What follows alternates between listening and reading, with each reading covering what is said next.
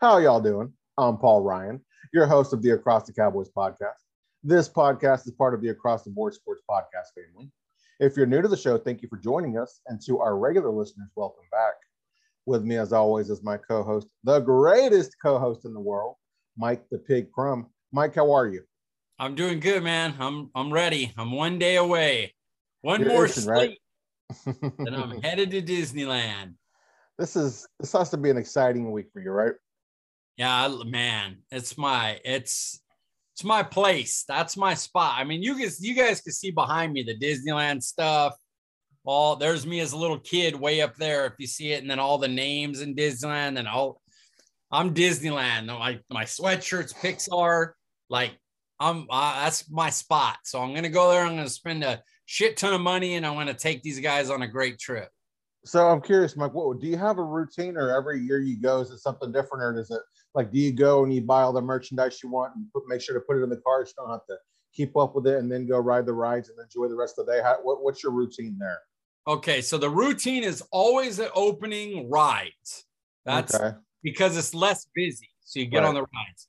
Then what happens is I'm not trying to waste everybody else's time while I shop. Like I go a lot. So for the people that I'm going with this time, they don't want to, to be honest, they'll shop. When we get there the first day, we're not going to the park tomorrow. So they'll go through and do their shopping then, whatever they want to grab.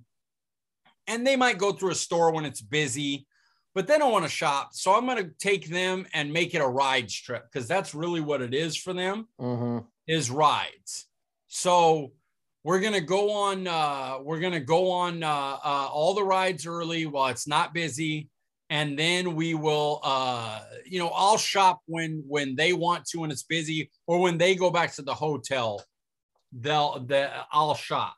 I just got a phone notification. I'm gonna tell them I'm on the podcast. But um, my routine is pretty clear. Go on rides, get food when they're hungry, shop when they're not around. So Now- yeah, I do have them. Now, uh, I, if I understand correctly, Disneyland has multiple parks, correct? Yes, they have California Adventure and they have Disneyland, the actual Disneyland park. Okay. First day, we're in Disneyland.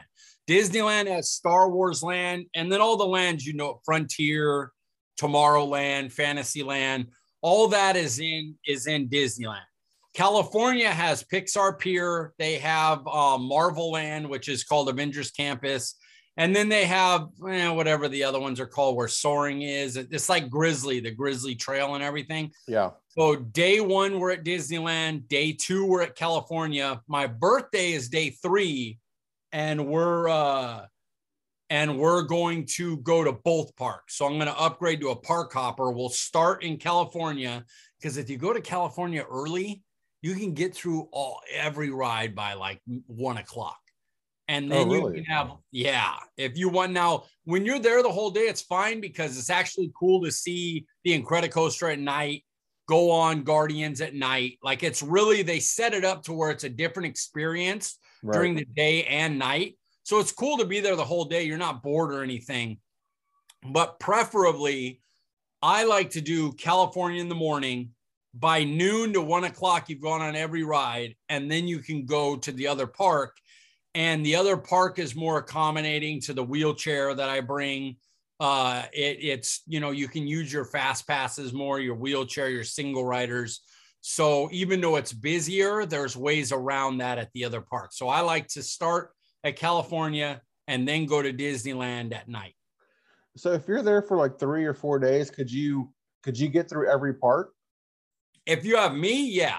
If you if you have somebody there like me that knows the rhythm of the park is what I call it, and when to do stuff, when to see shows, what parade to watch, when to you know eat, you know uh, how to use your passes. You can go on everything in in you can go for two full days, and I can get you on basically every ride and get you to see the shows.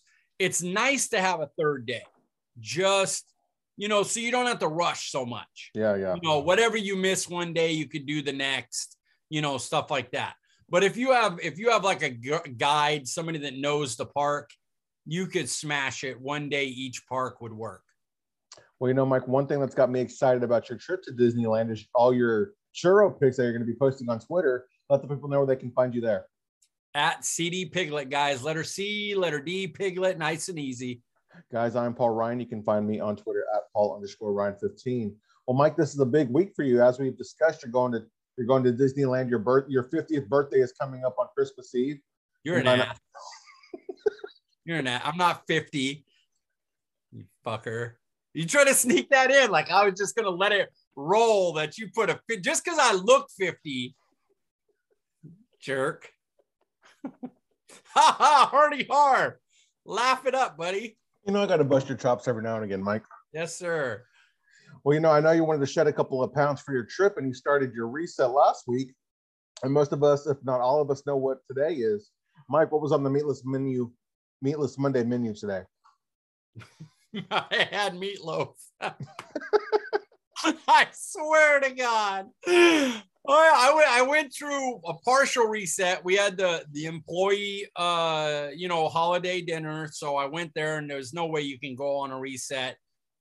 And I had another meal that was a cheat. So I'm doing a real reset in January. That's about the reset. I was just trying to lose some weight.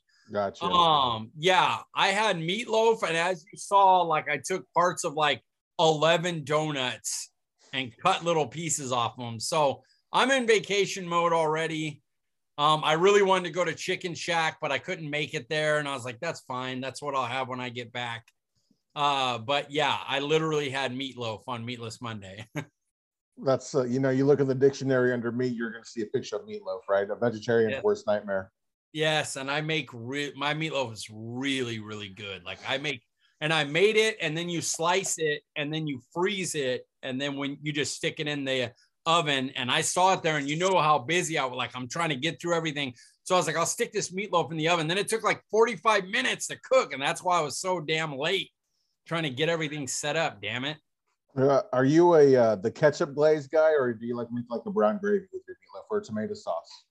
I guess if if you if I had to pick one, like if we were going top five meatloaf toppings, yeah, I would say that mine is the glaze that's ketchup, brown sugar, mustard, Worcestershire sauce, Worcestershire. Worcestershire. Yeah, you put that in there, maybe a little soy. Uh, but um, that would be my favorite is the ketchup type glaze. But this one was a no glaze meatloaf because it was frozen. You don't want to freeze it on there. And so it really my with I make really good meatloaf. Like I, you know, so it doesn't really need a glaze, but this glaze would have been good with a brown gravy or a uh, or a ketchup glaze. They both would have been good with it. You know, I know uh, a lot of people. You know, you have a meatloaf one day, then the next day you have a meatloaf sandwich. I know one time uh, I decided I was gonna get a get real crazy, and I had a corn tortilla. You put some mashed potatoes and leftover corn, then topped it with the meatloaf. Meatloaf taco, dude. That was surprisingly good. That sounds incredible. I'm gonna steal that. Dude, I'm totally. good, I am gonna take a meatloaf if there's some left when I get back. I'm gonna take a meatloaf out of that freezer and I'm gonna make some mashed potatoes. I'll even cut. I'll even roast some corn and take it off. I'm gonna do it just like you said. That sounds great. Dude, it was surprisingly good. Seriously. Yeah, it's like a meal in a taco. Yeah, really. Well, you know, Mike, what was something that wasn't very good, at least from from my point of view, was the Cowboys offense. You know, what were your thoughts on them yesterday?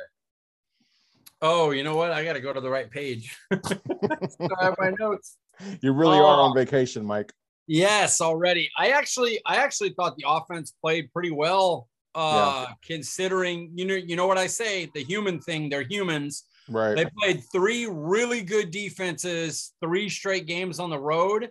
Uh, this was definitely their best game of the three. Uh, I went down they had um, over the last few weeks they had led the league in three and outs and that was one of my biggest concerns. Yeah. it wasn't the point scored but it was the fact that they they couldn't put together drives. Uh this last uh game they had um 10 minute uh, 10 play drive 45 yards five minutes. They ended up having to punt. I believe there was a penalty that knocked them back for that 1st mm-hmm. drive. Then after the int they scored a touchdown two plays pardon me, Meatloaf. Then they went 10 plays, 58 yards, five minutes field goal, 16 plays, 68 yards, six minutes, 30 seconds field goal. Six plays, 37 yards, 41 seconds right before half, another field goal. And then outside of half, they had a nine play, 31 yard, four minute drive that was a punt. And then they scored a touchdown after they stopped them on fourth down. By that time, it was 21 6 Mm-hmm.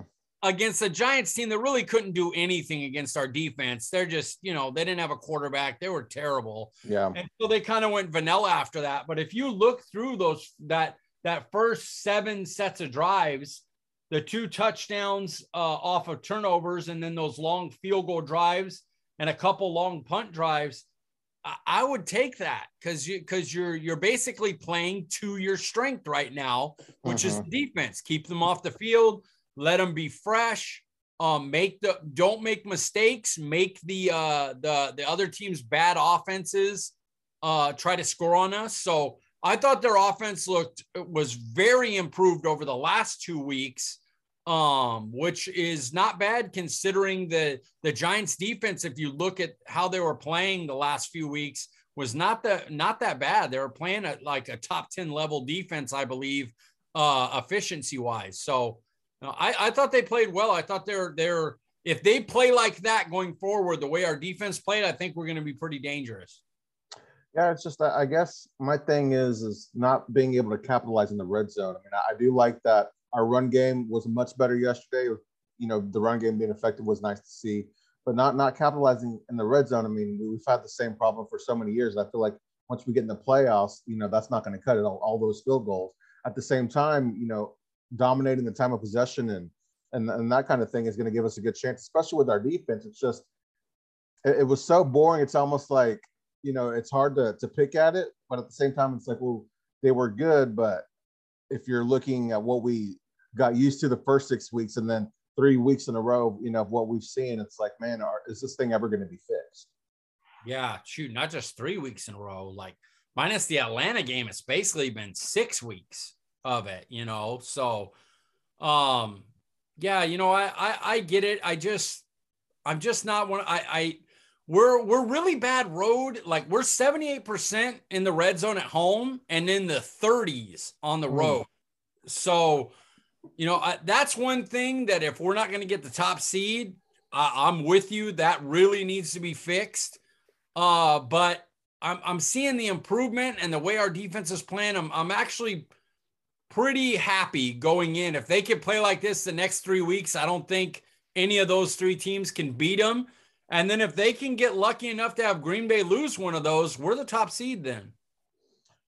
You know, looking at other playoff teams, they're they're playing well, and especially on offense. Do we still think that Kellen is saving things for the playoffs, or are we just bad right now? Uh, I'm going to go definitely saving things for the playoffs. And I don't mean it like, of course, he's saving things for the play- like every coach is saving things for the playoffs. Do I think Kellen Moore is overly doing it? I do. And the reason is I went through, I put this in the article. It should be coming out hopefully today or tomorrow on Cowboys Wire about what we learned. Um, like I do every week, I put out a what we learned article from the game. And uh, we played three AFC West teams lost to lost to Broncos, uh, lost to Chiefs, lost to um, Raiders. Right. Still, right now we're uh, we're leading for the second seed because we won tiebreakers because that losing the AFC just doesn't matter that much. Yeah. You know, it just is what it is. Uh, we played three poor teams. Uh, I- I don't consider Washington when we played them poor, but the Saints were really beat up, injured defensively and offensively. Uh, they didn't have Kamara for us, either offensive tackle. Thomas, obviously. Taysom Hill got hurt during the game. Like they were beat up. Uh, uh, uh, Atlanta, just a bad team. And New York Giants, a bad team. In the Washington game, I thought they did some different things with motions early. They ran some uh, uh, different things. And then they got up 24 nothing. So then they said, okay, well, we're up 24 nothing. There's no reason for us to go crazy when we play them in two weeks. So yeah, I, I think they've run pretty vanilla um, for a while now. Honestly, I don't think they've opened up too much. Uh, so are they saying like, are they just not running plays just for play? Maybe not. I think Arizona is a game that's going to be that they're going to need to open it up a little bit, and possibly Philly if the number one seed's on the line. But I do think that they weren't overly showing their hand since about the Denver game. Since the Denver game on, they've kind of been like, I think they kind of knew they had the, the division in hand mm-hmm. and that it would take something for Washington, Philly, or Giants to knock them off. And so they kind of just been like, yeah, you know, we don't have to go too crazy. Yeah, you mentioned Philly and Arizona. I do kind of wonder, Mike, because being the number two seed, we know how important those games are. And Philadelphia looking like they're in contention for a playoff spot as well. Will we be vanilla in those games as well because we might possibly face them in the playoffs? Yeah, you know what? The Arizona game makes a lot of sense to be vanilla because right now, the way it looks, they could be who we face. Rams mm-hmm. could end up winning that division now because um, Cardinals could lose all three of their last games. I, I could definitely see them losing to us. They play Seattle, which is 50 50 at best. Seattle still got Russell Wilson, you know, and and they're not going to go easy. Yeah, and they play one other one other really tough team. I, I'm, I'm blanking on who it is. I'm sure when you're watching, you're you're screaming, "This is who they're playing." I don't remember it, but it's another game that's like, damn, they they might lose that. So Arizona might be fighting for a wild card in the end, and Rams might be winning the division, and that that could be a reason that uh, that we go vanilla. But I think if Green Bay loses a game, they're not gonna. If Green Bay loses to Browns this coming up week with Browns guys coming back and everything, I, I totally see us going all out for that one seed. Yeah, you know, I wouldn't. One seed would be nice. I mean, having that week off, especially, would be nice, especially with Tyron and everything. But I don't know. I, I don't think I would rather just stick with the plan that we have now and not really make the number one seed a priority. Just, I guess, being healthy and you know, if the plan is to kind of keep things close to the close to the vest in regard in regards to who we're potentially playing in the playoffs, I, I kind of like the the idea that like the plan that we have right now. You know why? You know why I want the one seed with this team. I I seen what they did. They came off a bye against Minnesota, and Kirk Cousins, Dalvin Cook, uh, Justin Jefferson, Adam Thielen couldn't do anything against. They had no idea what was going on against our defense. And if you give Mike McCarthy's been good off byes. Kellen Moore, I think, is uh, is is a uh, a good a guy that that you like a smart guy that you like his play calling in games like where he gets extra time off. I thought he was good with Cooper Rush. I thought he was good in the Tampa Bay game. Um, I thought he's been good in the games where he got the 10 days rest. So I, I like him in those situations. And then Dan Quinn, the only time I seen him get a bye this year, just shut down a really good offense and did it with a lot of his guys out. Mm-hmm. So I want that bye because I don't know if any of the playoff teams could beat us coming off a bye. And that means we're in the NFC championship game. So I would go all out for the bye just to be able to get there. You're one game from the Super Bowl. Now, you win or lose, anything can happen, but your team's good enough to win a game defensively. They're yeah. good enough to win a game offensively. If either of those sides show up big time, they can win the game no matter what happens the other way. If they both show up, whoo, they're going to be tough to beat. And then you're talking about you're in a Super Bowl like it, that quick. That's true because I mean it could make the difference of having home field advantage and a week off, like you said, or potentially playing a Lambeau. Uh, yeah, and I'm terrified. That's the one, and it ain't. It's not an Aaron Rodgers curse, anything. That's our offense doesn't look good in cold weather. Period. Mm-hmm. Dak, that's one thing that you can say no matter how much you love Dak Prescott, he's not great in cold weather. I mean, that is a that is a clear negative to his game. And so I don't I don't want to see that game. I'd love to get ahead of Green Bay. Yeah, correct me if I'm wrong. I don't think it snows too much in Louisiana, right? Yeah, no, no. he just he's it's not his game. The cold weather games are not not his game. You know, speaking of Dak, did, did you feel that Dak looked better this game? Yeah, I did. Um, I think that the the word was the that they're uh, they had eight uh, drops in the game. So if you take those off, he was 28 for 31, 200 plus yards, a touchdown, no interceptions. And then he had that one fumble, which is not good. You want to hold the ball, but he was throwing the ball, stuff like that's any literally Tom Brady was running, knocked the ball away. He's the greatest of all time. Yeah. So, you know, that that kind of thing's not like an not like that Washington game where he threw that pick and you're like, what what happened? Like that was clearly all your fault. Mm-hmm. messed that up. You know, so I, I thought he definitely played better this game. They they kept the the the chains moving, which was great, you know. Yeah. So yeah, I, I definitely think he improved. You know, that's crazy to hear, man. I because I, I, know that CeeDee Lamb had a couple of drops where they were frustrating, but to to know that there were eight drop balls yesterday, that's ridiculous. Yeah, that was the word. Now I didn't get to go over and and look at it, but the word on, on it was like four from Lamb, two from another receiver, and two from another one, something like that. And it was it was like two Gallup, two Cooper, and four for Lamb, something like that. It was and man, that's just crazy. Hey, you know, back to the question though, I, I, I did like how Dak looked yesterday, especially how he was maneuvering in the pocket there.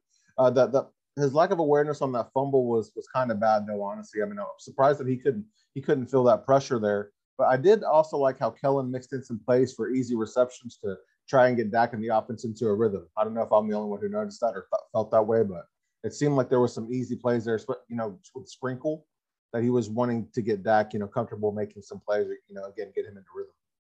Yeah, it's funny. I felt very, and and this is this can work if you haven't shown it a lot, but it felt very Garrett like the the offense and sometimes you know you think like oh no not garrett's offense but if they're not expecting it at all and it starts work and it works you can sneak a game out like that you know? Mm-hmm. it's just funny to me how bad our offense can look but we could have like close to a 20 point lead and you know we're not we're not uh, converting in the red zone and you know Dak is still looking off like our receivers aren't having big games yet. We're up by 20 points.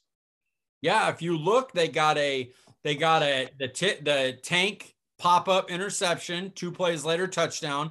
And then the fourth down stop was like four plays, maybe touchdown.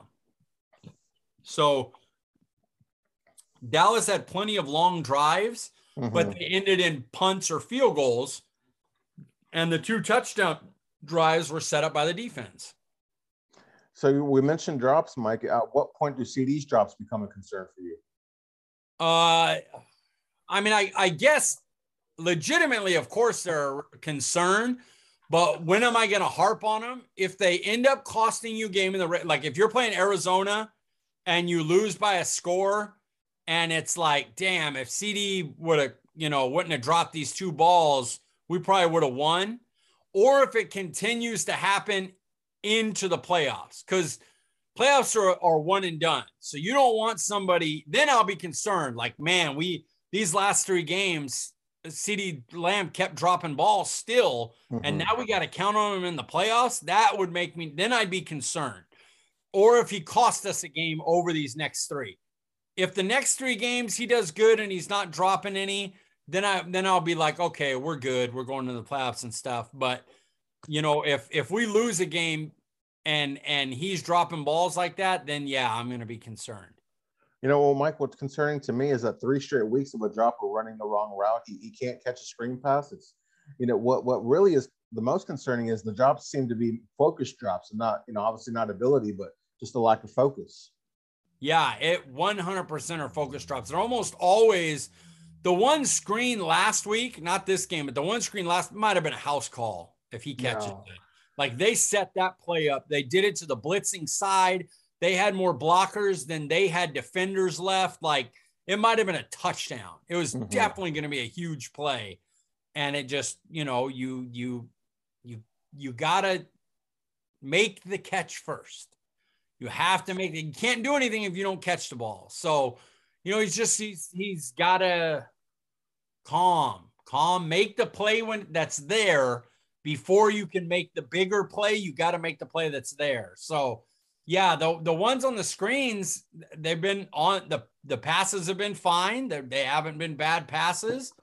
Just he's he's not looking them in and bringing them in before he goes to make his moves. Yeah. You know, when we're talking about the run game, do you believe that Williams made a big difference over McGovern? Oh, a big difference. Huge.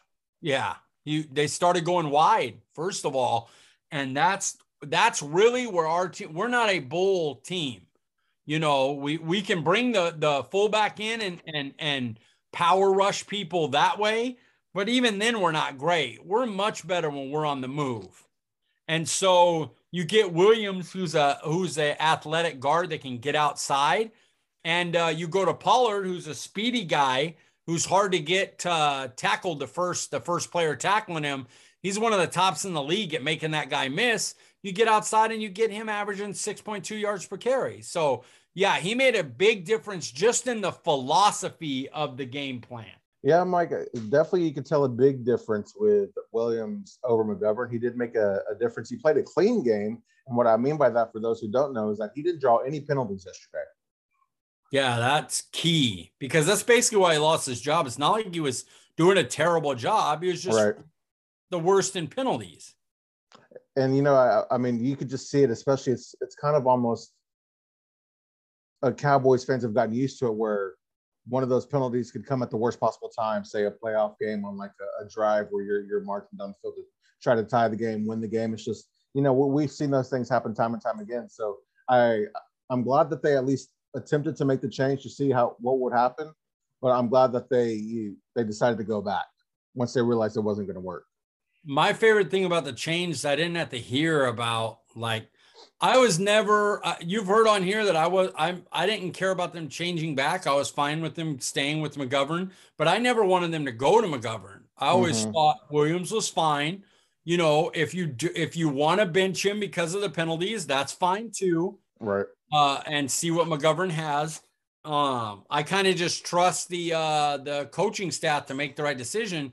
But man, with the it, it just made me laugh. Like uh, Massey was one of them that was like just McGovern's better, this and that. And I was like, I don't know, man. I, you know, it's hard to just say that when you haven't seen him play the left side. Or at first it was center, put him in at center, you know, Biadasz just and that. And I'm like, I don't, they don't like him hiking coming out of his stance. Then it was playing at left guard. And then to his credit, he was like, no, no, it was, it was a mistake. We saw enough, you know, bring Williams back but it's like the the a lot of the fan base was just all over Connor Williams, and now they understand like, no, he wasn't bad. He's he's he's not great, but he's not a bad guard. He's fine. It's just crazy how good he was against Tampa Bay, and then he didn't really play very much, and then we see him lined up at fullback, and then he just wasn't very good on the left side. I mean, to his credit, I mean, I know he wasn't very good, but he was kind of essentially playing a position he had never played before, right? Yeah, he, he, people, you know, they think it's Madden. You just switch over, you know, put him put edit edit button, switch him from right guard to left guard, and his overall. Then you have this overall guy there. Nah, it doesn't work. You just don't. You haven't trained your body to move like you like you're supposed to on the left side compared to the right. So he's he's a uh, he's a 75 overall right guard, but he's a 60 overall left guard if that makes yeah. sense for the Madden players. And then a 95 at fullback. Yeah, easily. That man, I got to tell you, if Dak looked to McGovern as his first read, he was wide, wide open, wide open. And then he went to him as the second read, but he, McGovern, instead of stopping, because he doesn't, he's just running across. He doesn't know to stop where he's wide open and everything. So he kind of runs himself into the coverage and then luckily Schultz opened up in the back of the end zone and, and Dak was able to hit him there. That was a nice throw there in the back of the end zone.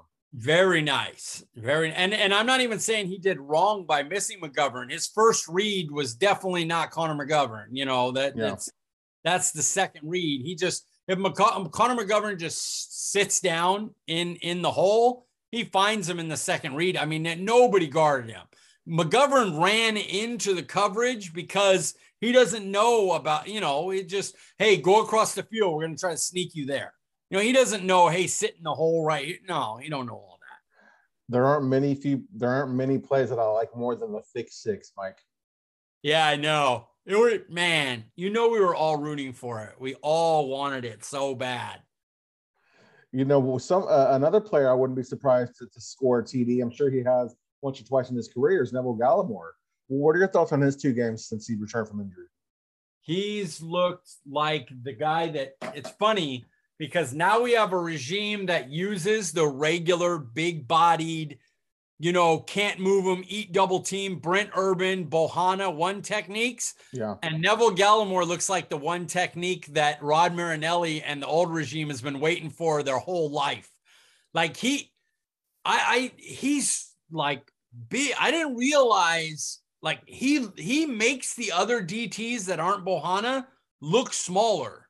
Like he's a really big dude, but he's he's a three technique. Like he could legitimately, he has the power, the pass rush to be a solid three technique. Mhm. But I think what his role is going to end up being is that pass rush one technique, where they roll him over and then either Osa or Tank moving in becomes the three technique, depending on what they're doing with Parsons.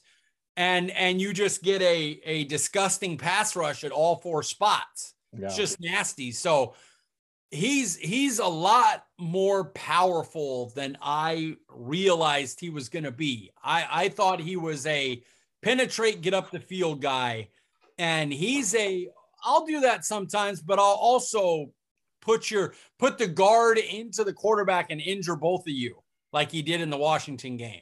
So he's been impressive. Yeah, Mike, to my untrained eye, I didn't see any big plays yesterday or anything that jumped off the screen to me. But still, man, that sack he had last week is still one of my favorite plays of the season. Yeah, he, man, he just put. I don't want anybody injured. I'm just that's how powerful he is. That he that he pushed the guy back, injured him, and while doing so, put him into the quarterback and injured him. Just that's a devastatingly powerful play that we just hope that there isn't a long term injury out of it. You know, we're not Obviously, yeah. any of that, but it just shows how powerful he is to just put another guy down and right into the quarterback. Just crazy. You know, we're sticking with the defense here. In 2020, the Cowboys had 10 Oh, interceptions I all lost season. you for a second, Paul.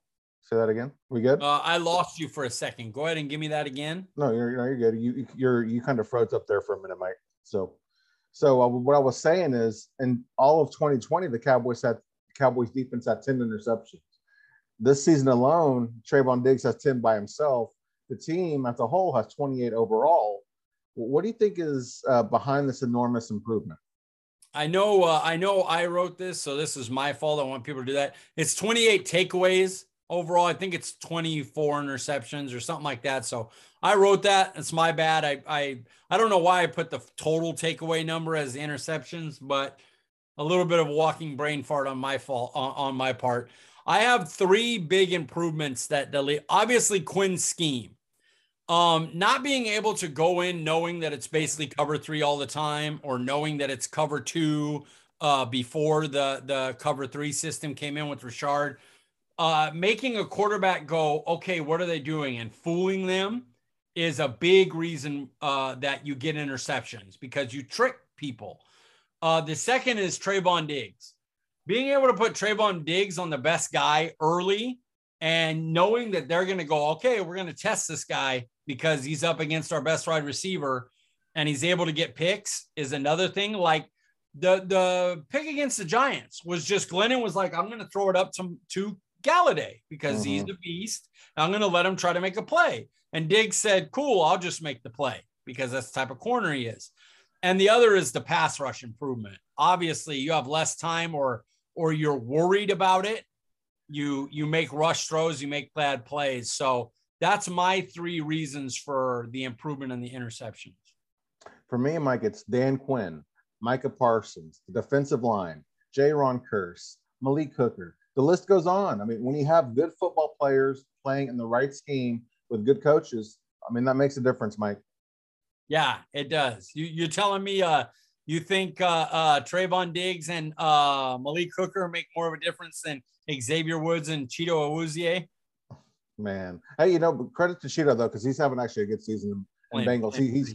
been banged up, you know, for a good part of the year, like he always has, but he's actually been a been a difference maker for that for that defense. Yeah, he's uh I, I would say he's played better than Anthony Brown has. And Anthony Brown's been solid. It's not a shot on Anthony Brown. That's saying how good Chido's been. That that Anthony Brown's been a pretty damn solid cornerback too. But uh Chido would be better if he was here. He'd be a better cornerback too if he if he translated his play over into our system. uh, I think he's done better than Anthony Brown. So that's that's pretty good. There's some guys that were starting for this team last year that are no longer part of the team, but I'm I'm, I'm not even sure they're even in the league right now. No, Jalen got signed. he's a giant now. Doing the victory formation, man. Yeah, that was amazing. I, it makes me feel bad because he's such a nice guy and he works so hard. But I mean, if you look when the defense, uh, unlike what uh what what what's the dummy on TV, Acho. Unlike what Acho said about, oh man, we lost Jalen Parsons, going to be terrible. Uh, the te- the defense about a week or two after Jalen's absence started to get into the elite territory, you know, and there's a reason for that. And I think that does stink though, just because you know his story, you know his character, what type of person he is. It, it stinks to know that he's not going to be able to share in this special season that we're having. But man, when you just play bad, you know, there's no excuse, right? Yeah, I mean, he just he just he can't he just can't do it. Like it's it's me. I I I can think back to when I was 24 and I was really good about like I killed people at basketball. You get asked people that play me knew I was a I, okay. We're gonna have to double. We're gonna have to do something because I was mean in the post.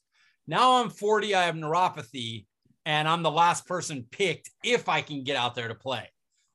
After that that that injury, you know, Jalen had the 2018 season, but other than that, it's just regressed and regressed. And it's just nothing you can do if you can't move like you need to on this level. And so, you know, I if we win it all, am I giving him a ring? You damn right. He played multiple weeks with us. He earned a damn ring. When we were all beat up, he showed up and played every week and, until, you know, he wouldn't cut his injury thing. So I, I'd give him a ring if we end up winning one and and and he earned it is he somebody you know because you we all have those locker room guys like every team needs that locker room guy is he somebody you'd bring back just to play on special teams or just to you know for for depth he's not good enough to do that even if he's good in the locker you got to have there's there's good guys in the locker room but they got to be a, i'm a good guy i'd be a great locker room guy for dallas i also can't play football right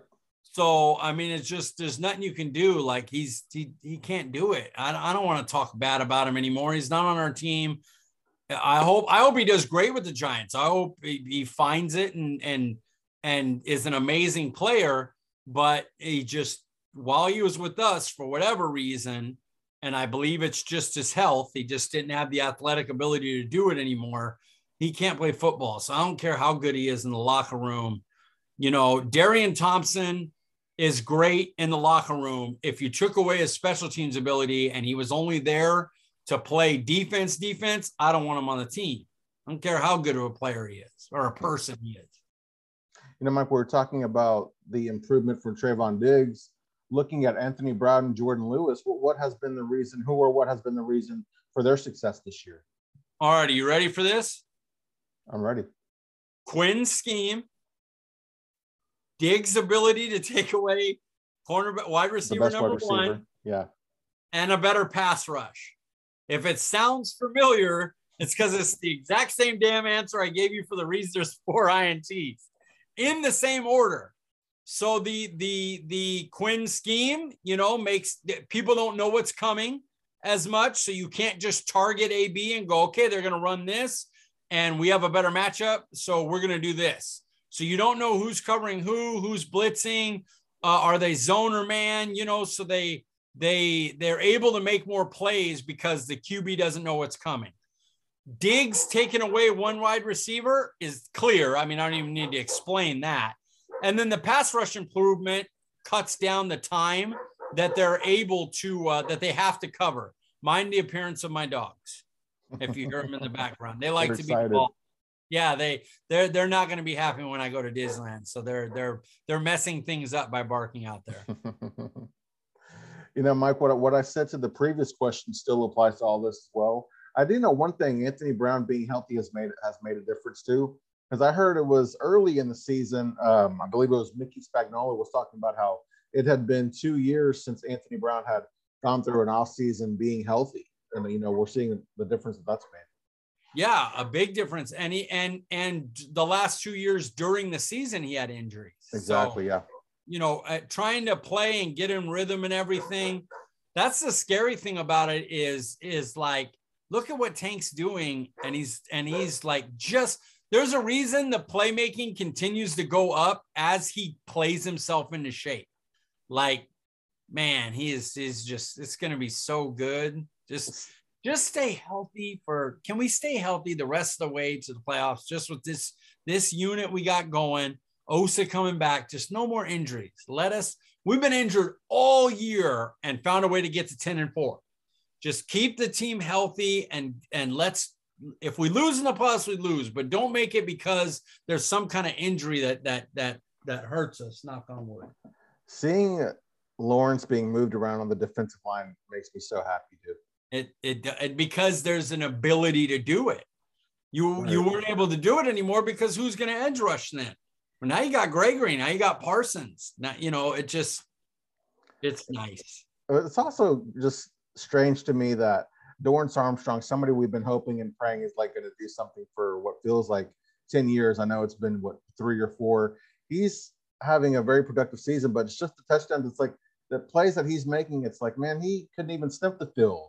How how is he going gone from that to this? I'll I'll tell you how right now. Give me one second. How old is Dorance Armstrong? 24 years old. Oh wow. He's 24. And that's why I believe that he'll get a contract here. I think he'll get a couple years. If he's he that if, young and he's been here for what five years, it feels like now. Four. This is okay, his fourth four. year because he's up after this year. And that and he is the exact re- reason why I'm not interested in cutting Trysten Hill. Yeah. Trysten Hill's a baby. He's younger right. than Gallimore. These guys need time to build into their bodies and build their mind into understanding how to get to the next level of football, how to study. Mm-hmm. Not everybody comes in and is Micah Parsons and is there at 6 a.m. Or what did you say last week where he's calling Quinn going, hey, what can I? And Quinn's like, I haven't even watched the film yet. Like, chill out for a yeah. minute, you know. So I, I just, uh, I'm, I'm, I'm excited for Trysten Hill, uh, and I'm excited for uh, for Dorance Armstrong, who who may sneak a contract. Don't be surprised if teams don't go, oh no, we see it. We see what he could be. Nothing enormous, but enough to where we can't keep him. Mm, that, man, I would I would hate to lose him, but yeah, you make a good point because we know how important defensive ends are. Yeah, I mean, having we have Basham on a second year. We we got Golston, who's a rookie who's who's played pretty damn well for a guy that was injured. You know, didn't really get a training camp because of injury. You know, he's played pretty damn well. So they have enough guys behind Tank and with Parsons and with Gregory, assuming I'm assuming there's no way they let Gregory get away. Then uh, Dorance might be hard to keep because he he he could get a sneaky, a decent contract, same way Cedric Wilson could, where it's like, damn, we want to keep him, but we we can't match quite what he's getting right there. Yeah, you know, sticking with the defensive ends here, Mike. This is another question by you pay the 20 million for Tank Lawrence or let him go and sign Randy Gregory and Jayron Kearse.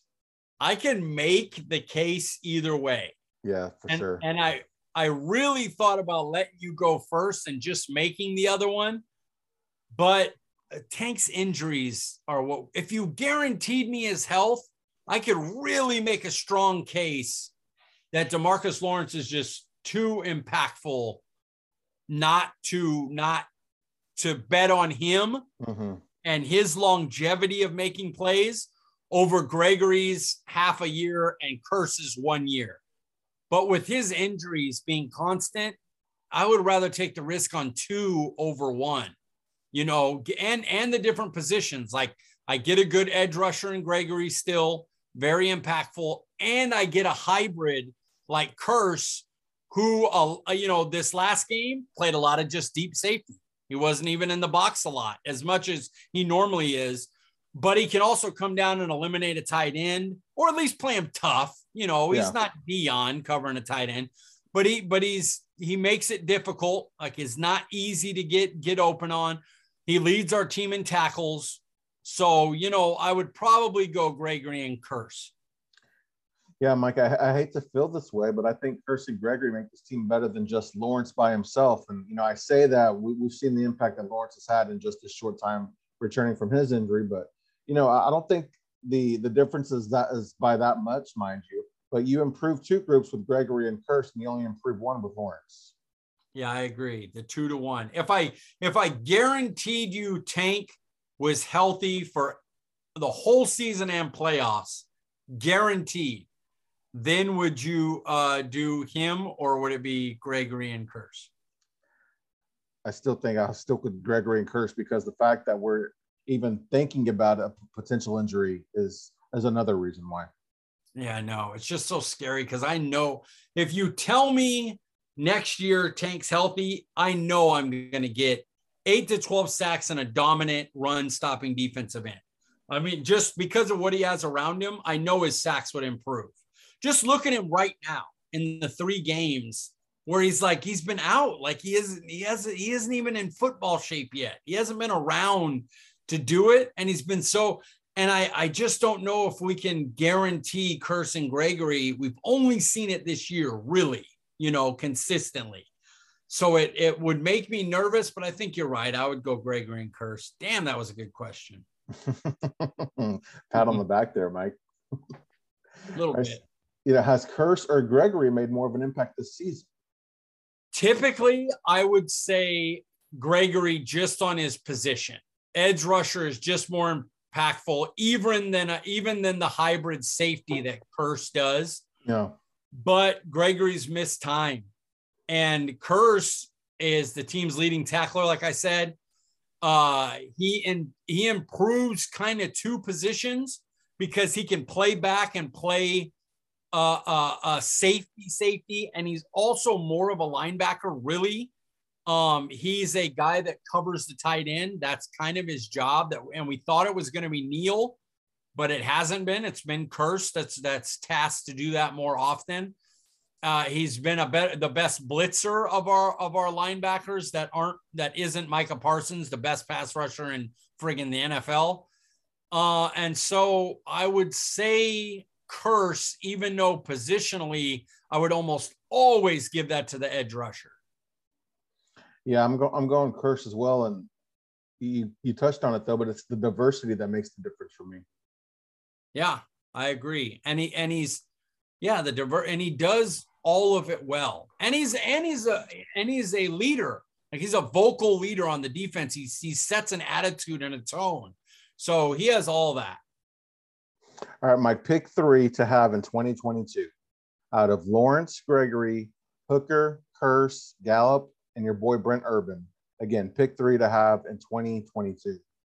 All right, I'm going to do this by process of elimination. The first one, I love Urban. I y'all know that was my draft. I love him.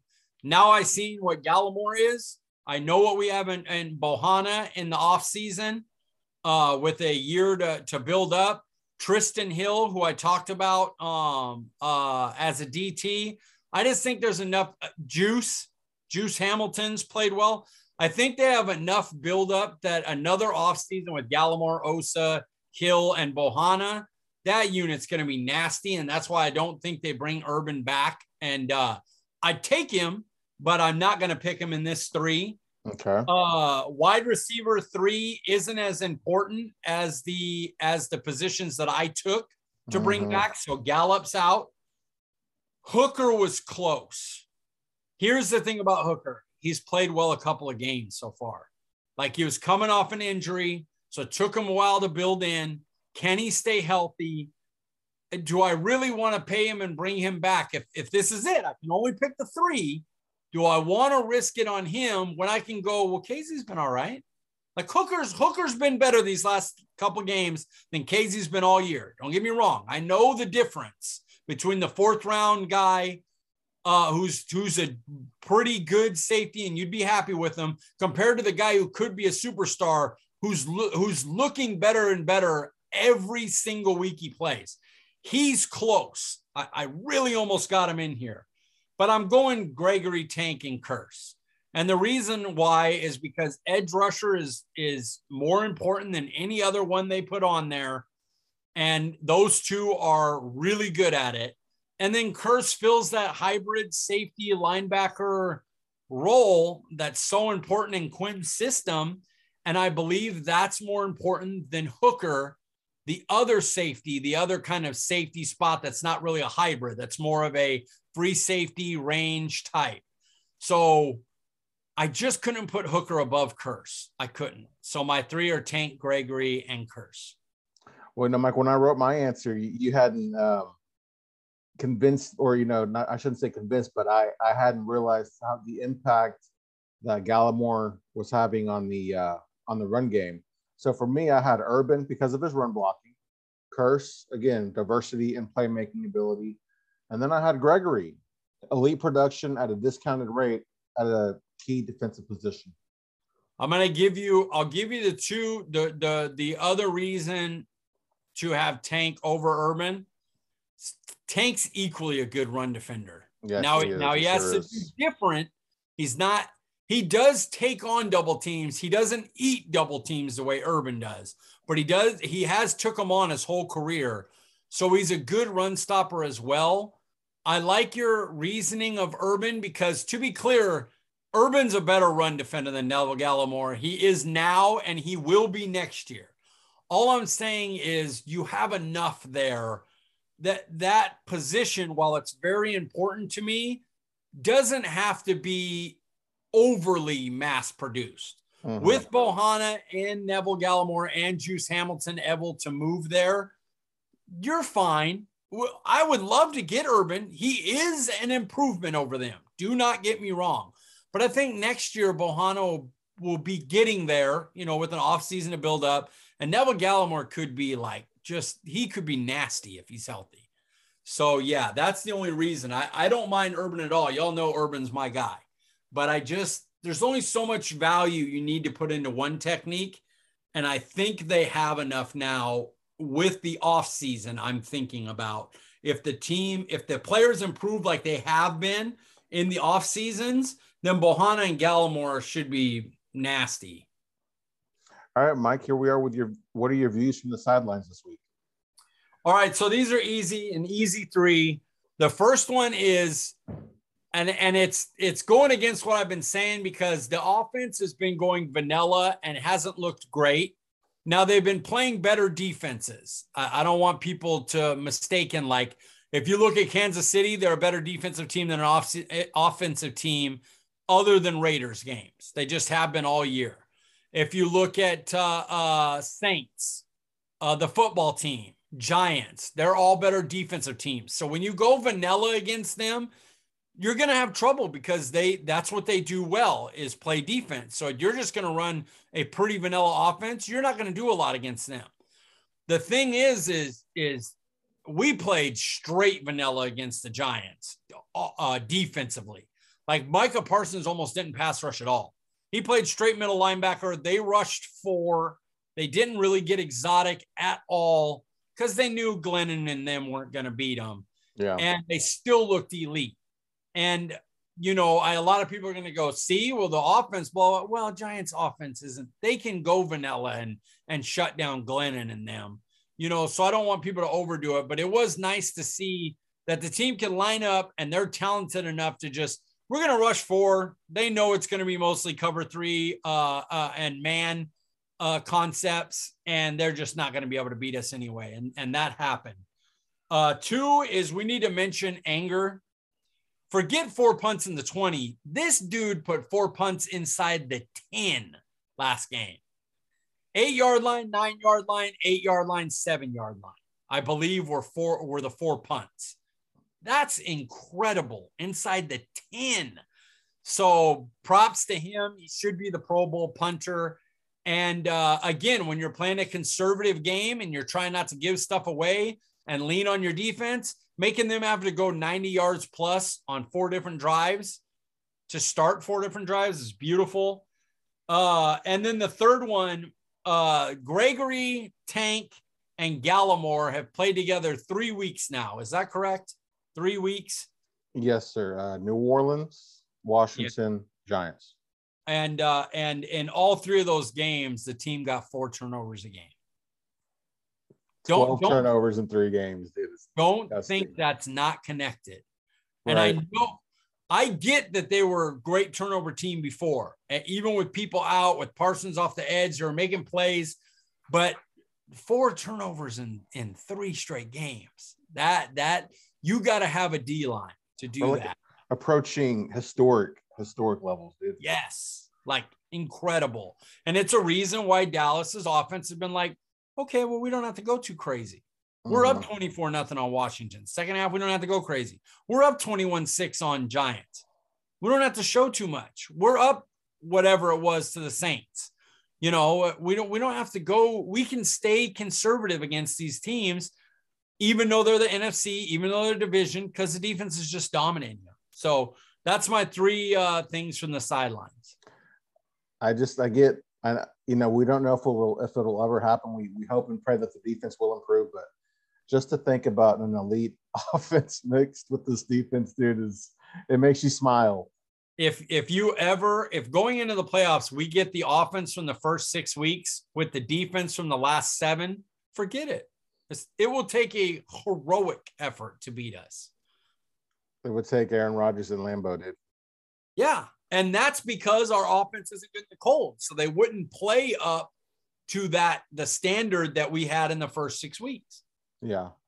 All right, Mike. Here's uh, our one word for this week. Use one word to describe Dallas's three-game win streak. Oh, three. Or, well, uh, let me phrase that properly. Dallas's three-game win streak has been blank. Um, uh, you know what? This word works because I was doing it for the one game because I was in a hurry. I didn't really notice the thing, but it works anyway. Ho hum ho hum. I mean, uh, you know, the defense was great, but didn't really play great offenses. The offense was mediocre, but played pretty good defenses and didn't need to, you know, be great. Uh, special teams did its job. Ho hum. You know, it's uh, winning three on the road. It hasn't been done since 1969 by Dallas. So I don't want to make it like, you know, you could easily have lost like Tampa did or like Arizona did. So don't get me wrong but it, was ho hum. It's funny that you're saying that, Mike, because when I was trying to figure out my word, I was referring to my wife. I was like, babe, what do you think about this? Does this make sense? And I was like, well, what about this? And I was like, you know, the reason I keep asking you, babe, is because Mike, his his vocabulary far exceeds mine. So, you know, he's always coming up with unique words. I want to try to impress him. And I finally found one, maybe not that impressive, but different that I thought you might you might uh, catch you off guard. That you were like, wow, that's a good one. Mine is humdrum. you ho hum, I go with humdrum. It's just funny how that worked out. Uh, that's amazing. Yeah, that's yeah. First of all, good word, but second, it's just funny that it's that's basically what it's been. Yeah. And for those who don't know, humdrum, lacking variety, boring, and dull. Okay, now I don't want to say this has been boring because the defense has been very exciting, right? But with the Dallas offense scoring only five total touchdowns in the last three games, Kellen Moore being in a play calling funk and Dak and the receivers being out of sync, this Dallas three game win streak has been humdrum for me. Yeah, that that we're basically saying the same thing. Exactly.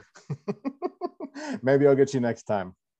Yeah, that that no, yeah, humdrum's good. I like it. It's just funny that it that we we typically don't I don't know. We have more separated word. Not that we don't mean the same thing, but the words are more, you know, this one was pretty much both of us are like, eh.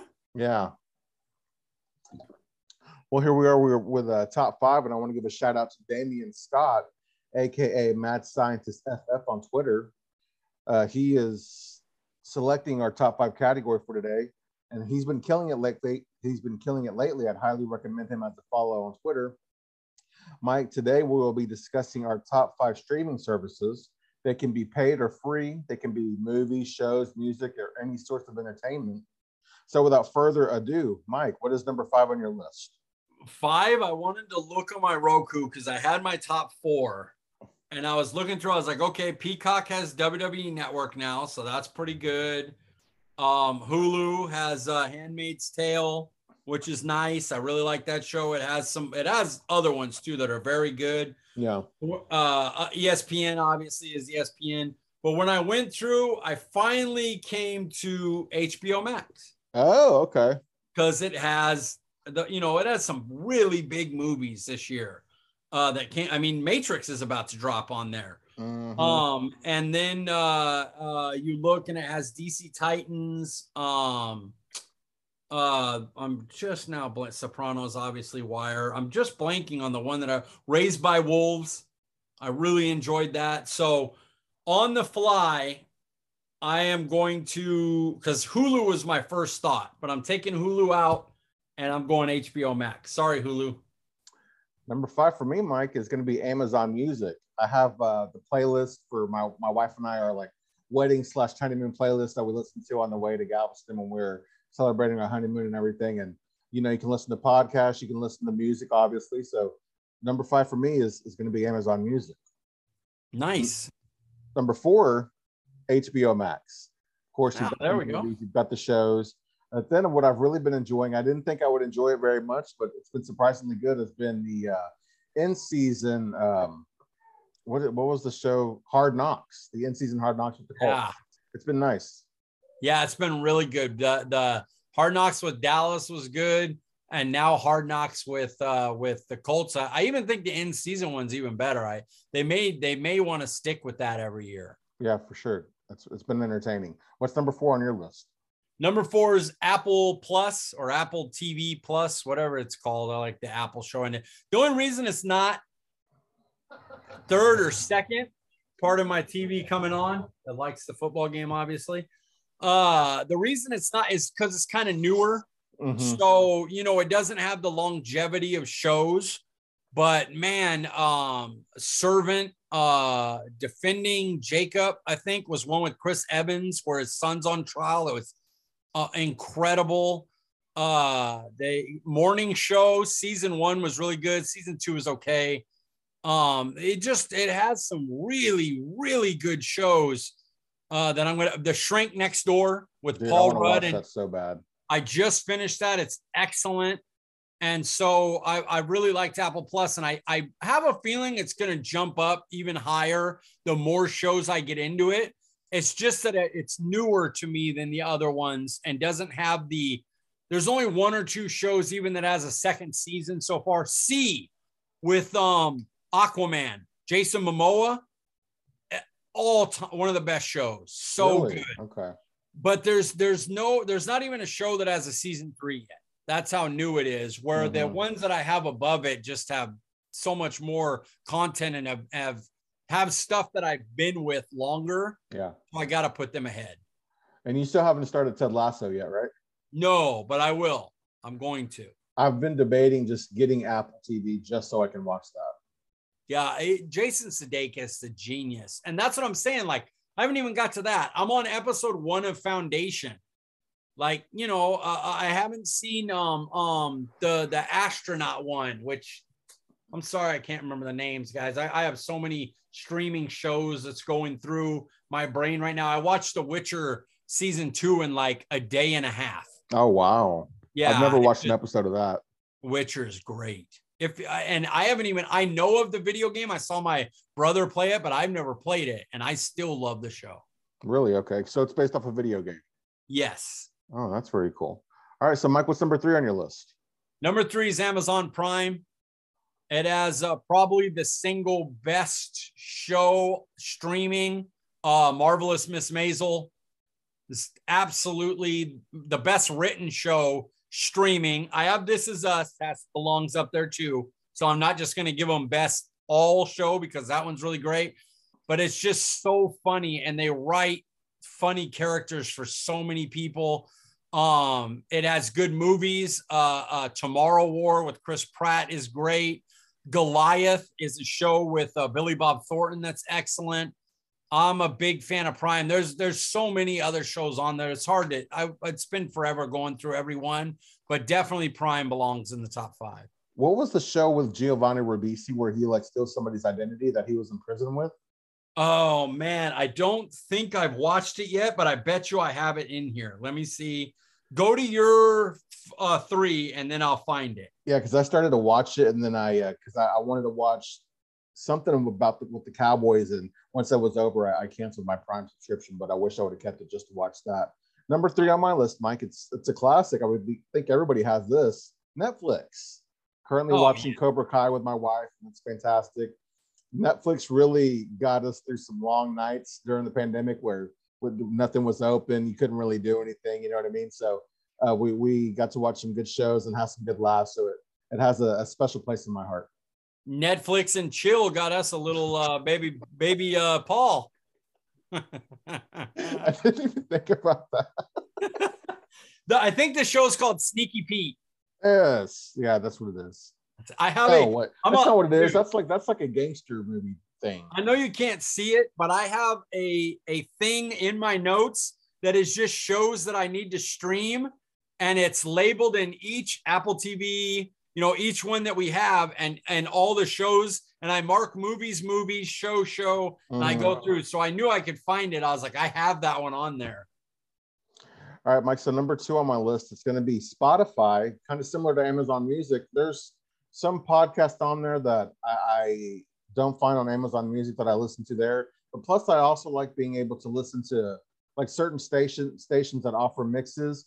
And then, like if you're friends with somebody and they have Spotify, like they can create a playlist of music, and you can listen to their playlist. So I just kind of like the I, I like that aspect of listening to. You can listen to total strangers playlist or a friends, things like that. That's crazy. I didn't even know about that. Yeah. It's honestly as much as I use Apple Podcasts and Apple Music, it's kind of a crime that neither of those made my top five. Like Mhm. it, it's I didn't get music in there at all because I watch so much streaming like TV and shows and stuff. So I was like, I can't put these music things in here. But Apple Podcast probably should have made it because I listen to so much on there Right. but uh, they get they get uh, what do you call it? The notice.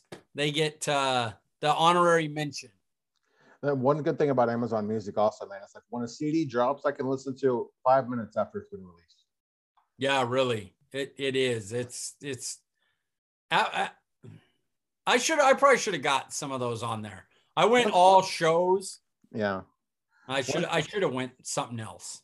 One thing I don't, I I shouldn't say I don't like, but I miss the experience of going to a store and buying the CD, opening it up, and like reading the credits and hoping there's a poster in there, like on the CD cover and stuff, and holding the CD in your hand. Kind of streaming has taken that away, but uh, you know the convenience is nice. Have you ever heard of the game Monster Rancher? Uh uh It was a game where it was kind of like Monster Hunter or Pokemon and them, where you would you would you have a little monster that you grow up and fight with them and everything. Yeah. And the way you get got the monsters back in the day when it, when the first two came out is you would take your CDs or movies, put them in the system. They would be read, and then they'd create a a monster based on what movie or CD you put in the game. That sounds awesome, dude. Isn't that crazy? So you would put stuff in. My little brother just got it for the Switch, and now it's you have to type in a CD or song or something like that, and then they do it. But it was so cool to like put a put a CD in and watch it go. Yep, yep, yep. Oh, okay. Yeah, we'll make you this monster off of it. Isn't that crazy? That's pretty awesome, dude. That sounds really fun. Yeah, yeah. It was it was a fun game. So it, it and it reminded me of like buying the CDs back Right. old school, you know. So, what's number two on your list? Number two on my list is the old faithful Netflix. Netflix, uh, I might share Netflix and chill too for for a decade. So that was that was that was always nice. And it just has such a library. The reason it's so high is it the library of it is just it's unmatched. Like I can ma- I can put all my other ones um together of stuff that I haven't seen and it wouldn't match my list for Netflix because there's just so much content on it. It's like insane. It's been around the longest. You know, I still have stuff that I could go back like years and it and and I need to catch up on. So it's more the longevity of why it's first because nowadays I do believe Apple Plus overall has better like new original shows. Their Mhm. shows have been like, holy crap, these are good compared to like, oh yeah, another Netflix one, like that's good. But they just have so much stuff that I that it it's sensory. Like you have to put it over everything else by sensory overload.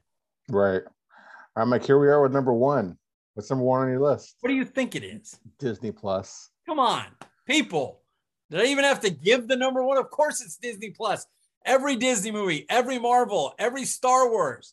I literally would get rid of every other streaming service I had if they made me only pick one for Disney Plus.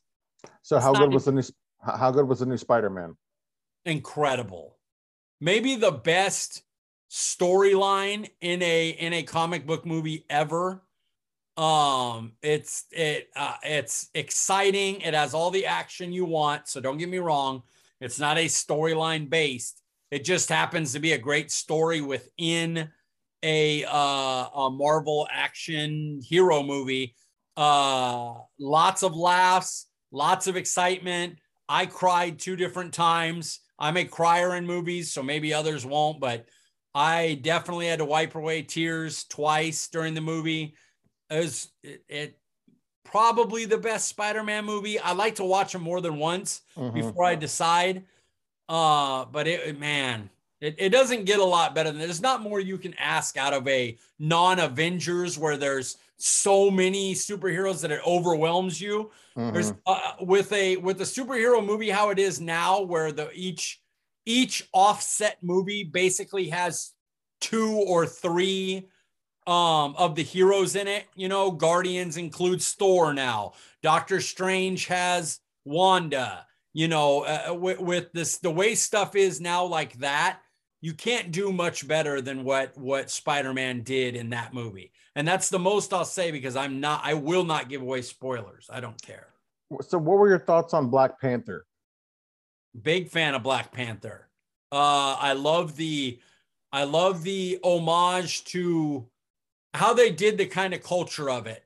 Do, do you know what I'm saying? Like mm-hmm. if you if you if you ask people the ratings of it, almost always and not in a in a a somebody's being racist and they don't like Black Panther just because it's Black Panther and what it is. But I'm saying legitimately people that watch it and like it, uh, African Americans normally grade it higher, and the reason is because of how great they did of like doing a movie for that culture. Like yeah. Uh, it's man, it's so good and it's so sad that we don't get another one with T'Challa with um um Chadwick Boseman. Mm-hmm. God, it's just it's like it's unfair. Like like of course his his family and everything gets the biggest loss and and the way he he went through and did these movies and now that we know he was sick the whole time he was doing them what an incredible human being but we all lost too like we lost the chance to see him as this character now, I don't have it ranked as high as others do. It's not in my top five, okay. but it's that does not mean it's not outstanding. Like mm-hmm. it, it's really great. I thought this Spider-Man was better personally, but I would never be like, "Oh, you're crazy. Black Panther is better than." If somebody had Black Panther better, I'd be like, "No, no. The only one you can't don't tell me is better than Infinity War. Don't don't go there. Infinity War is like, you know, and I wouldn't have it above Civil War either." But anything other than those two, if you made it like, oh no, I like this better than Shang-Chi, maybe I would vote differently, but I wouldn't argue. I'd be like, oh yeah, Black Panther is definitely in that range. Like, I loved it. I think as far as Black Panther goes as a movie as a whole, and then it just being one character, not like Avengers, like a kind of a mashup of all the characters of the standalone movie. I, I would have it probably in my top five, like with an Iron Man, and I'd have to you know, I'd have to go through the Spider Mans. I haven't seen the new one yet, but I think I'd have it in my top five as like again standalone movie.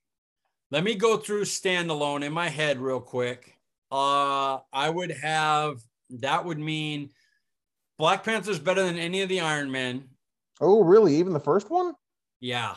Wow. Because like that's in my top five. I, I love the first Iron Man, but I like Black Panther better. Okay. Uh, I do think Captain America Winter Soldier is That's better so than good, dude. Yeah, that one's better than Black Panther. Um damn. See, I'm the only one that's going to say this and it's kind of unfair because I just love Paul Rudd.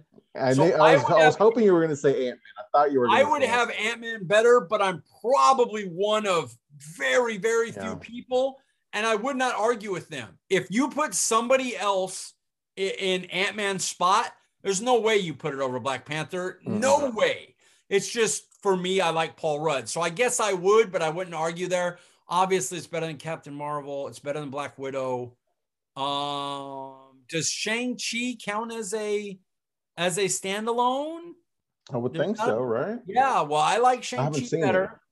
Shang Shang-Chi's really good. It's Okay. It's surprisingly funny. Like how and it's beautiful. Like right, right. shot like a Marvel uh, Crouching Tiger, Hidden Dragon. Okay. I'd have Winter Soldier, Shang-Chi above it. Ant-Man is is a 50-50. I just happen to like the actor better. The first Ant-Man. Yeah. Um, I think that's it for standalones, right? None of the Thor, Thor Ragnarok, but it has Hulk. So is it really uh you know, like like I guess if you put that, then Thor Ragnarok. So it would be in my top five of standalones. It would be a, above a lot, but Thor Ragnarok, Winter Soldier, and uh, those two would clearly be above it.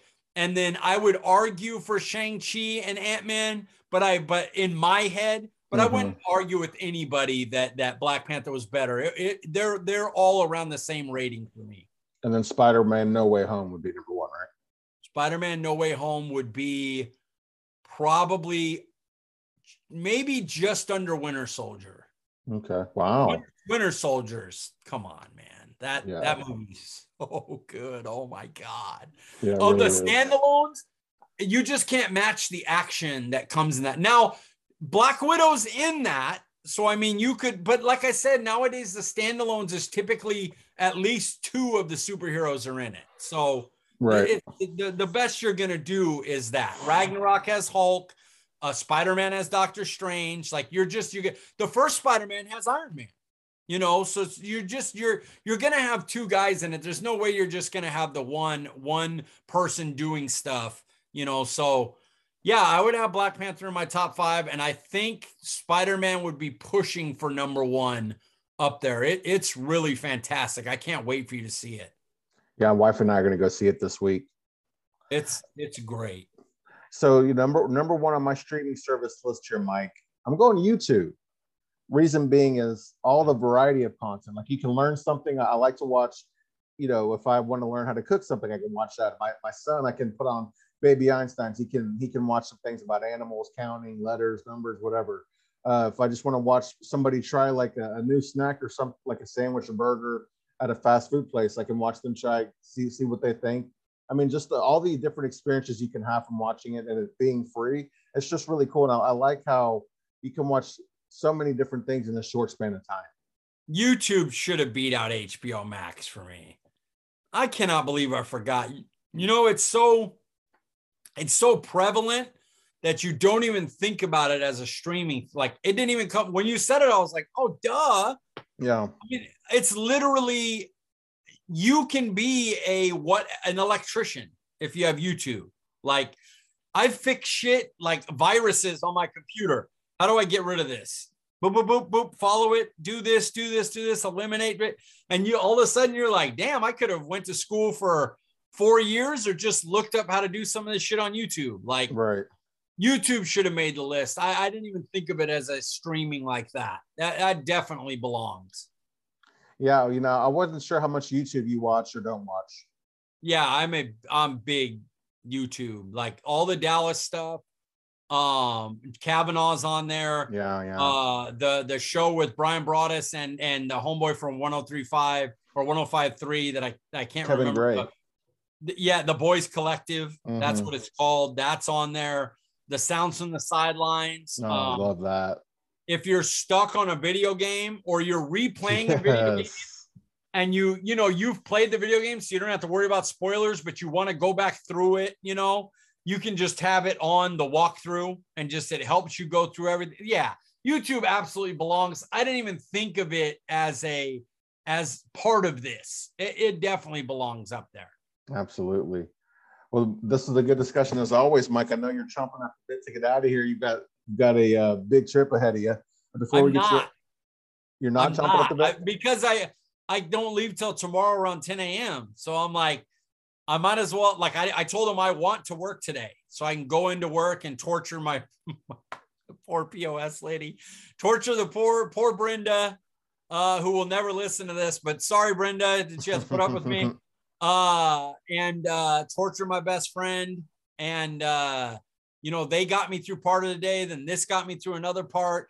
And now the, the problem is, is like, I got to get that, that 12 hours from 10 p.m. to 10 a.m. Yeah.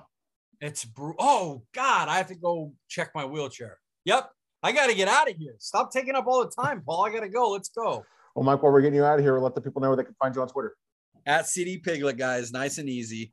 Guys, I am Paul Ryan. You can find me on Twitter at Paul underscore Ryan 15. We appreciate you joining us and we'll see you guys next week.